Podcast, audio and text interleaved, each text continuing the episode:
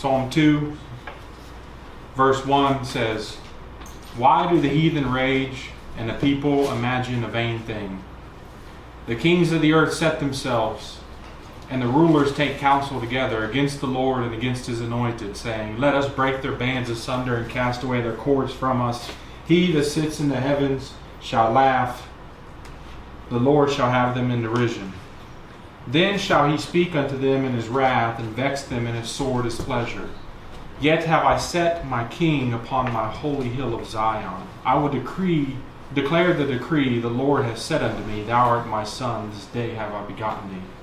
Ask of me, and I shall give thee the heathen for thine inheritance, and the uttermost parts of the earth for thy possession. Thou shalt break them with a rod of iron, thou shalt dash them in pieces like a potter's vessel. Be wise now, therefore, O ye kings.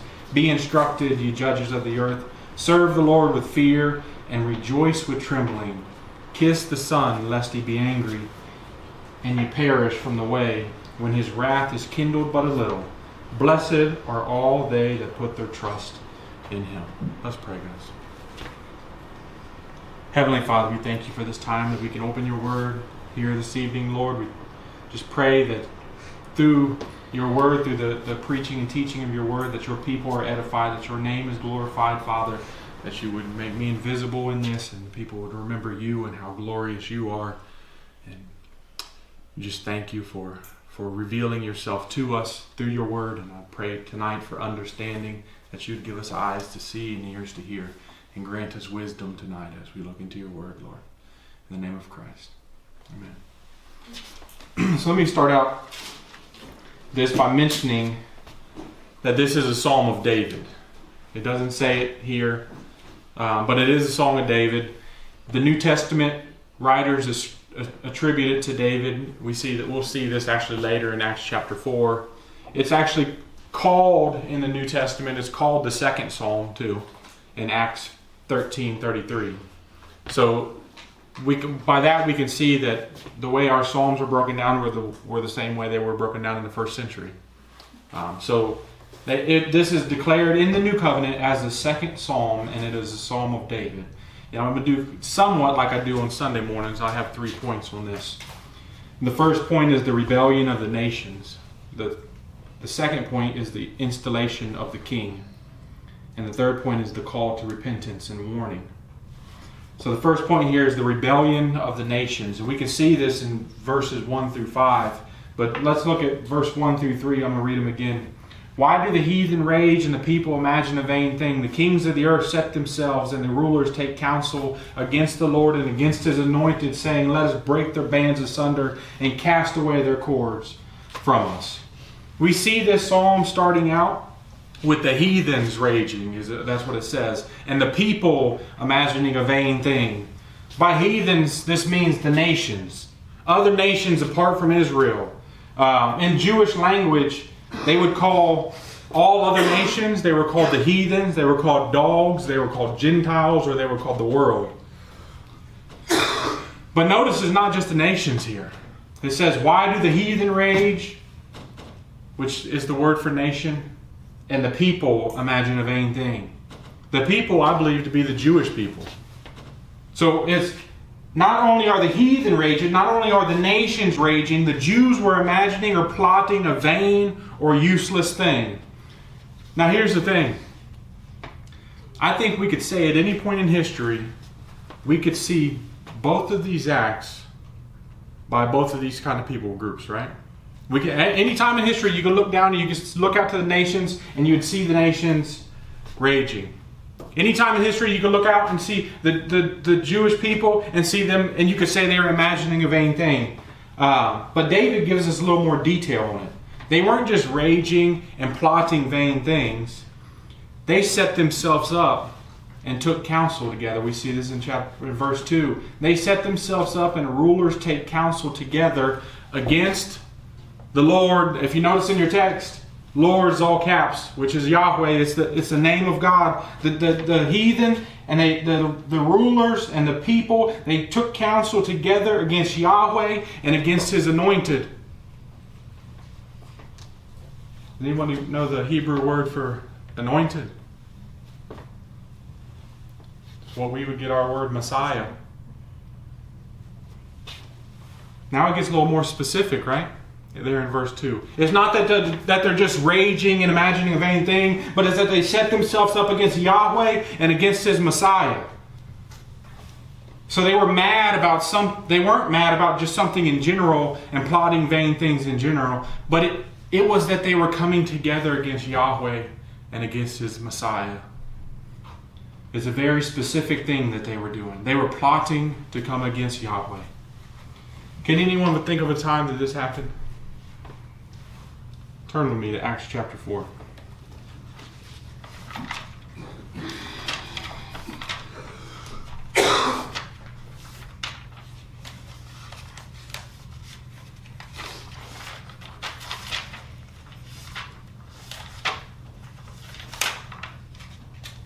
Acts 4, verse 23.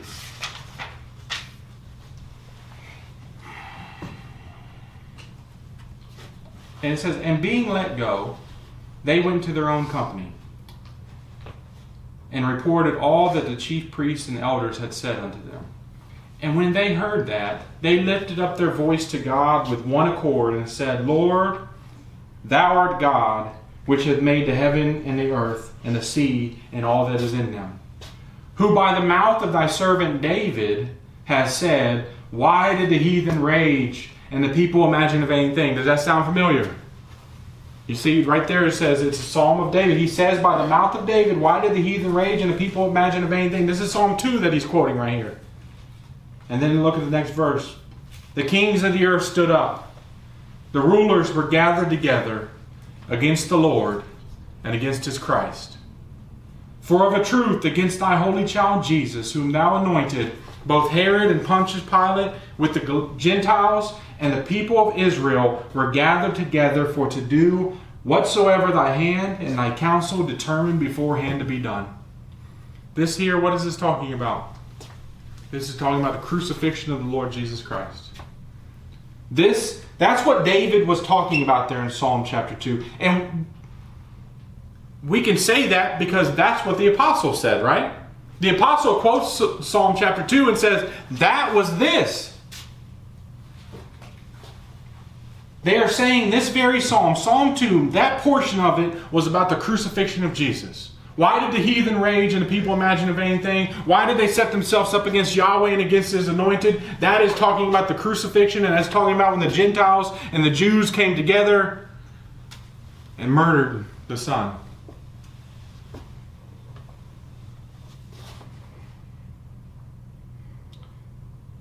The psalmist also tells us why they did it. Back in Psalm 2. I'm going to go back there myself. My Bible turned right to it. In verse 3, it tells us why. Let us break their bands asunder and cast away their cords from us. Now, some I know some think, and I think they can argue, and I, I wouldn't argue so much about this, but I know some think they're talking about the law here, but I think it's more so the gospel and the implications of it. And by that I mean, when we preach the gospel, we are saying to people, you're not good enough. That you're going to perish if you go after your own way. And what was Jesus preaching when he came on the scene? Repent, for the kingdom of God is at hand. So, to the Jew, remember when he comes to the Jew and he's saying, Repent, for the kingdom of God is at hand, what does the Jew think? Who is he to tell me to repent? I have Abraham as my father. And the Gentiles are like, Who is he to tell me to repent? I have no king but Caesar. Jesus isn't saying to them, He doesn't come to them and say, Now you must keep the law in order to be saved. But that you're not keeping the law and you're all doomed unless you repent and believe upon me. The Jews and the Gentiles hated that message. So much so that they mocked him, they persecuted him, and they murdered him. So the gospel was a stumbling block to the Jews and foolishness to the Gentiles, as we see there in 1 Corinthians chapter 1 when you read through that. And they wanted it away from them. Who are you to come tell me to repent and believe upon you? Get that message away from me. The idea of repenting and believing upon this guy, Jesus as the Messiah, was repugnant to them. They wanted to cast away. So they, so they killed the son, right? That's why they killed him, right? They didn't kill him because he was a nice guy. Well, you know that that's the modern day Jesus, right? Jesus is a nice guy. He loved everybody. He was so nice to everybody. He, they wouldn't have killed him for that. They killed him because he preached, "You're not good enough. You're going to perish unless you believe upon me." This idea of imagining a vain thing. It says the people are imagining a vain thing. I think you should remind it, and it did remind me of the. I don't know if you. They name the, the parables a lot, but sometimes you see different names. But the parable of the tenants in Mark chapter 12, where the owner of the vineyard, remember, he had the owner of the vineyard, he had the workers in the vineyard, and he sent his servants, which was representative of the prophets. And what did the tenants do to the servants? They killed them. So the vineyard owner sent forth his son. And they plotted to kill him, right? And take his inheritance. That's what that, that's what the picture was. They plotted to kill the son and take his inheritance, and that's exactly what happened at the crucifixion. God sent the prophets, they killed the prophets. We see this, Jesus uh, condemns the Jews in Matthew 23 and says, You have always killed the prophets. God sent the prophets to warn you, and you killed them all, and now He sent forth His Son, and you kill him too. There's a plotting to kill God's anointed. But notice verses 4 and 5. He that sits in the heaven shall laugh. The Lord shall have them in derision. Then shall he speak unto them in his wrath and vex them in his sore displeasure. Now, this is more of like anthropomorphic language, what they call anthropopathic language. It's not as though God is literally sitting on the throne and having a big belly laugh because of all this stuff. It's just to give us humans a, a, visual of it to help us understand. The laughing here isn't a laughing like it's a comedy, like he's sitting there watching a comedy. It's a laughing and mocking. It's a, it's a mocking laugh. It's not as though God is laughing is like it's so funny, it's to mock them. And why would he be mocking? Why would God mock the, the, the heathens and the people? Because all the armies of the earth are reputed as nothing in his sight. Every per- person on earth could shake their fist at God and come against him, and he could do away with every single one of us in a single word.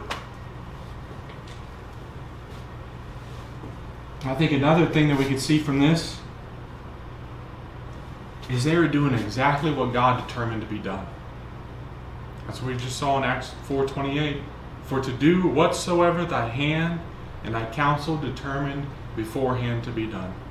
They were gathered against the anointed. They were gathered against the son to murder the son, but God had ordained for that very thing to happen.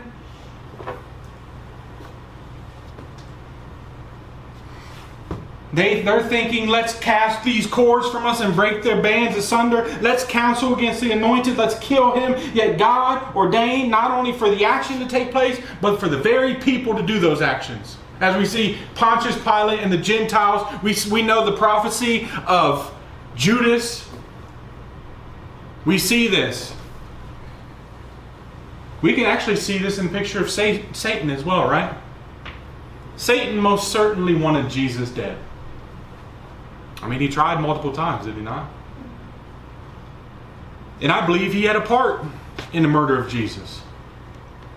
Yet God ordained it to the end of saving his people. So it was a good thing.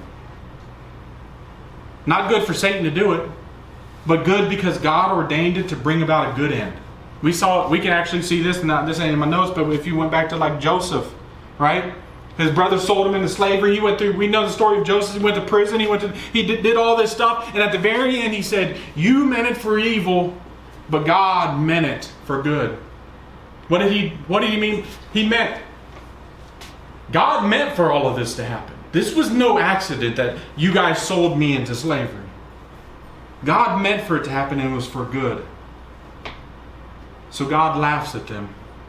These, these ones that are, that are trying to break their bands asunder and cast them away, and imagining a vain thing, plotting to kill the Son, God laughs at them.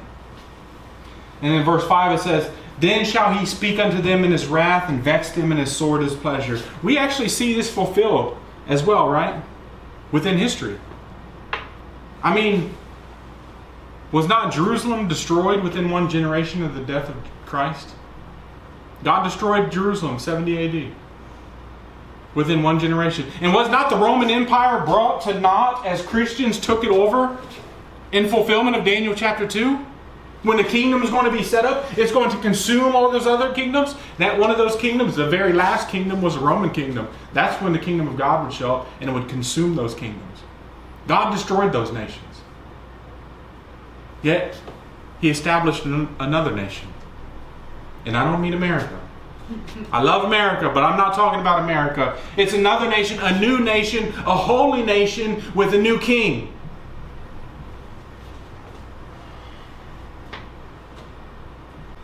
That's the church, which we'll get into here in a second. But not only that, that God he, he destroyed those nations and he established a new nation. But for those that did not repent of their wicked acts, they had the wrath of God poured out upon them in hell too. The ones that plotted against the Son,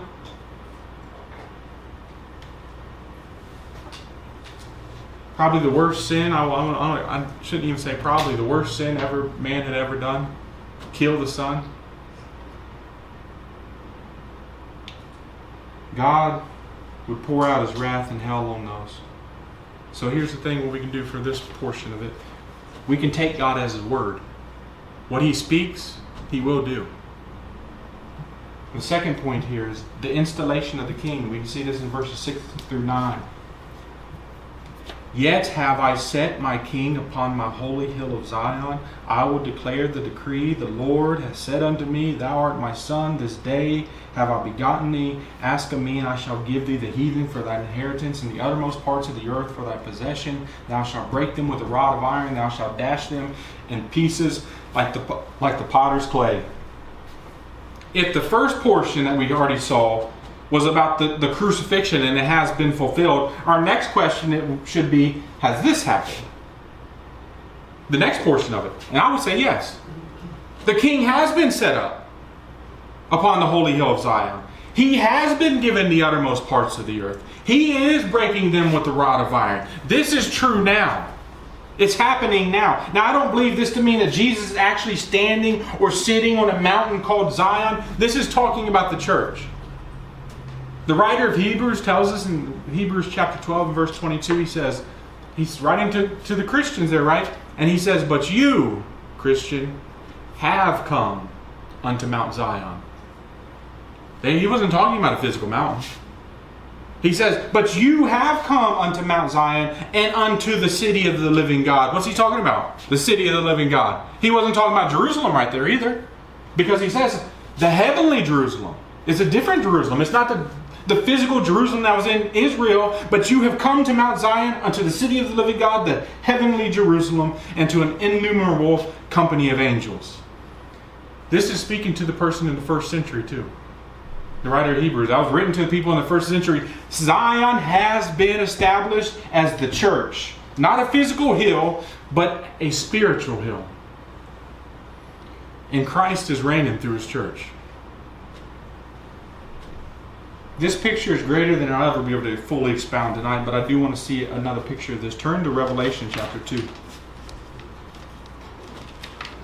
And this is um, ties right into this.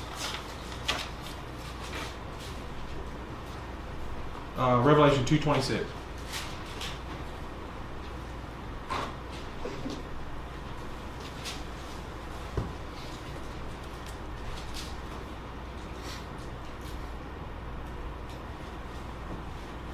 says, And he that overcomes and keeps my works unto the end, to him will I give power over the nations, and he shall rule them with a rod of iron, as the vessels of potter shall they be broken to shivers, even as I received of my Father. And I will give him the morning star. He that, hath, he that hath an ear, let him hear what the Spirit says unto the churches. He that overcomes is talking about the believer. We can see this if you read through uh, starting in Revelation chapter 2 and you read through these uh, churches, he that overcomes, and it's talking about believers the whole time. He that overcomes, I'll be, I'll give this. He that overcomes, I'll allow to eat of the paradise, of the tree in paradise. He that overcomes is talking about the believer, but it's, and when we're talking about believers, what are we talking about? The church. We can see this, and you can quote me over and over again in these chapters. But it, it, it says to him who overcomes, to him who overcomes, to him, same him, right? To him who overcomes, to him I will give power over the nations, and he shall rule them with a rod of iron, as the vessels of potter shall they be broken to shivers. And then notice what it says there. Because this is Jesus speaking right here. This is Jesus speaking to his church, and he says, Even as I received of my Father. Where did Jesus receive this from his Father? Where we saw this quoted, right? This is a direct quote from Psalm 2. The same thing. It says that it will be given to the Son to, to rule them with a rod of iron. And then Jesus says, To him that overcomes, I give it to you, even as I received it from my Father. In Psalm 2, this is Jesus right here in Revelation chapter 2. Psalm 2 is about who? Jesus and the power given to Jesus. Then Jesus says, I'll give you, the church, this power. We know the Great Commission, right? Go ye. He said, first, he says, All authority is given unto me. Go you, therefore. Why would I go? You have all the authority because He's with us. And He says, I will be with you always, even until the end of the world. All authority is given unto me, go you therefore. It's the same picture here. This authority was given to Christ, and he, he exercises that authority through his church. Christ is ruling right now. And how? Through his body, through his church. He used his early followers to be witnesses where? In Jerusalem, Judea, Samaria. What's the last part, you know? To uttermost parts of the earth. What does he say in Psalm 2? Ask of me, and I will give you the uttermost parts of the earth. God promised his son he was going to give him the uttermost parts of the earth. And then what happens with his disciples? He tells them, Go and be witnesses for me in Jerusalem, Judea, Samaria, and unto the uttermost parts of the earth. So that stuff that was given to Jesus, he gives it to his people.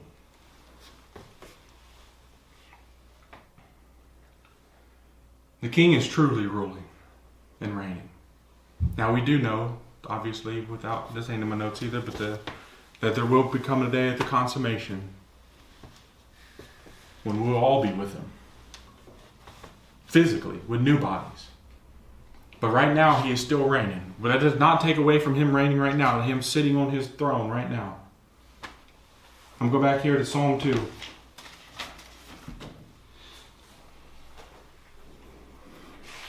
And for my third point, the call to repentance and warning. Now, this is, you know, I typically do a call to re- faith and repentance for for us, but this is a call to repentance and warning to these people he's talking about in verses 10 through 12. Be wise now, therefore, O ye kings, be instructed, ye judges of the earth. Serve the Lord with fear and rejoice with trembling. Kiss the Son, lest he be angry, and you perish from the way, when his wrath is kindled but a little. Blessed are all they that put their trust in him. Now, because Jesus Christ is crucified, buried, risen to sit upon his throne in heaven, with earth as his footstool, right? He commands, O ye kings, be instructed, you judges of the earth.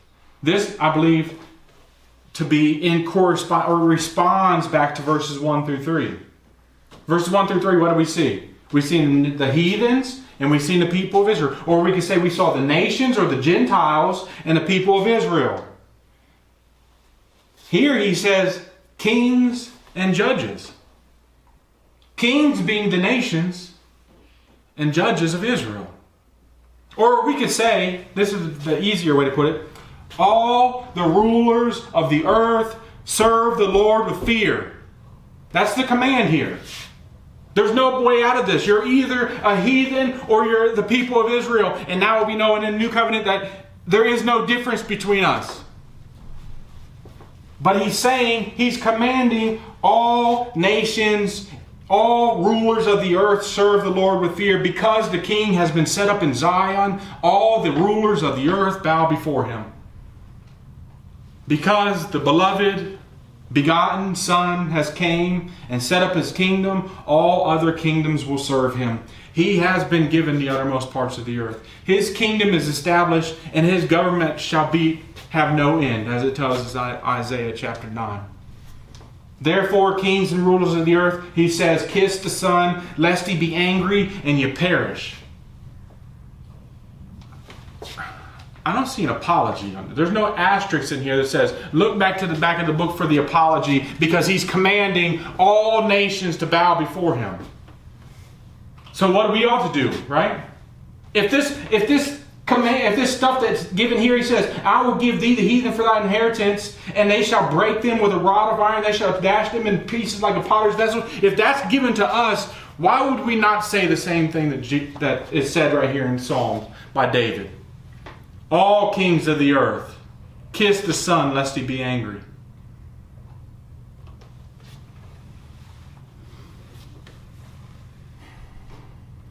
That's the call to repentance to them. Yes, you kings and rulers of the nations, set yourselves up against the Lord and against his anointed. You murdered the beloved Son, but through that act, the Son has risen from the grave and sat down on his throne, and now all nations will bow before him. We don't have time to do this, but if you want, you can read Psalm 72, which is a prophecy of that very thing happening. So the, the command is repent and serve the Lord or perish under his wrath. That's the call to the nations. And God displayed it through Israel and Rome in the early church, God has clearly displayed throughout history that the nation that totally rejects Him will be destroyed. So the call is to repent for the nations and their leaders. But this ends, this psalm ends with Blessed are they that put their trust in Him. A call to repentance, and then what we call the blessed man. Blessed are they that put their trust in him. And I know we throw around that term blessed often in our culture, don't we? You see this license plate, too blessed to be stressed. However, when Scripture speaks about blessed, the blessed man, it's speaking about those in Christ by faith. Not about your material blessing, but about your spiritual blessing of having no condemnation of, of having perfect justification before God, of standing before God on Judgment Day and knowing that though my works were far from perfect, Jesus Christ's works have been credited to me and I stand perfect before the King. That's the thrust of the psalm, right? That the King, who is the Son, has been established, and blessed are those that trust in Him. He's been, y'all, y'all plotted against him. You guys murdered him. He has been risen. He has sat down on the throne. He's commanded you to repent. And blessed are you if you trust in him.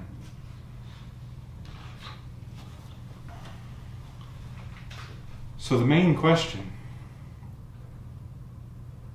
we must ask ourselves is are we trusting him? If you are, you're blessed. If you're not, He's angry with you. And you will perish unless you repent and believe upon this King. He has been given the uttermost parts of the earth for his possession, and his kingdom is advancing. Repent, all you kings and rulers, and trust in the Lord Jesus Christ or perish. That's it. That's Psalm 2. You thought you could overthrow him, yet in the very act you thought would overthrow him was the act in which he overthrew the kingdom of darkness and now has set up the kingdom of light. So look to him and be saved because he is ruling and reigning now from Zion. And you, Christian, have come to Mount Zion, So now serve him with reverence and godly fear, as the writer of Hebrews closes out chapter 12 there, commanding us to do.